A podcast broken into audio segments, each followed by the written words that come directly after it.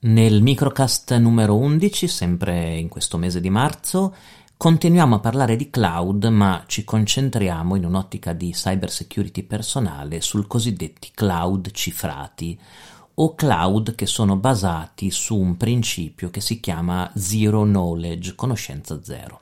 Allora, vi dicevo nel microcast precedente che di cloud ne abbiamo tanti no, sul mercato.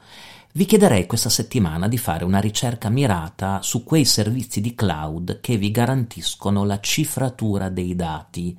Ma badate bene, la cifratura dei dati avviene sul vostro sistema o vostro computer e voi trasferite i dati già cifrati sul provider del cloud.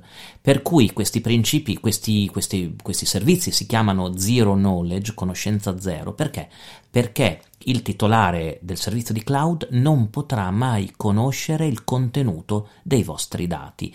Beh, questo se ci pensate è una, è una, funzione, questa è una funzione di sicurezza molto interessante. Di solito quando io parlavo anche con molti avvocati e parlavo del cloud, molti avvocati dicevano no, ma io non ci penso neanche lontanamente di trasferire le mie pratiche, soprattutto le pratiche di diritto penale, sul computer di un altro. Se poi vanno a guardare all'interno dei fascicoli, ecco, il cloud basato sul principio dello zero knowledge vuole ovviare proprio questo rischio, cioè il, i dati vengono trasferiti già cifrati e quindi il titolare del servizio non può vedere le informazioni.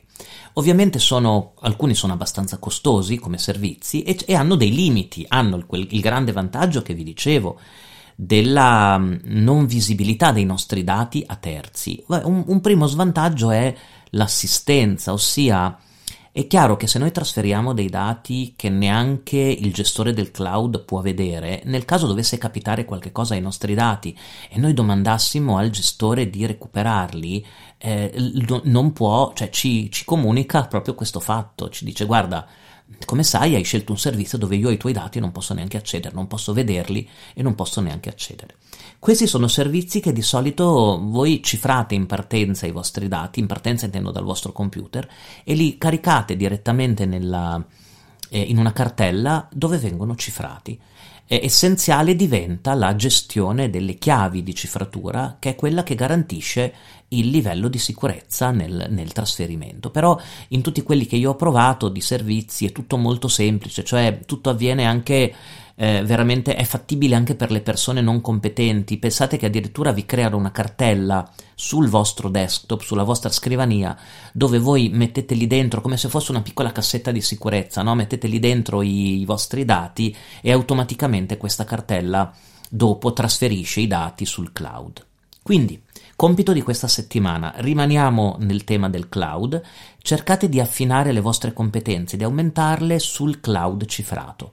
Come fate? Cominciate a fare una ricerca in rete dei servizi che offrono cloud cifrato più comuni, penso a servizi come Tresorit, come SpiderHawk, ce ne sono tanti e ne troverete, voi analizzate questi servizi, guardate le funzioni, alcuni si possono anche provare per un certo periodo e cercate di comprendere i vantaggi e gli svantaggi dell'utilizzo di un cloud cifrato. Concentratevi in particolare sul fatto che il gestore del servizio non possa vedere le vostre informazioni, sulle modalità di trasferimento dei dati cifrati e sulla gestione delle chiavi di cifratura, che sono gli aspetti per così dire più importanti.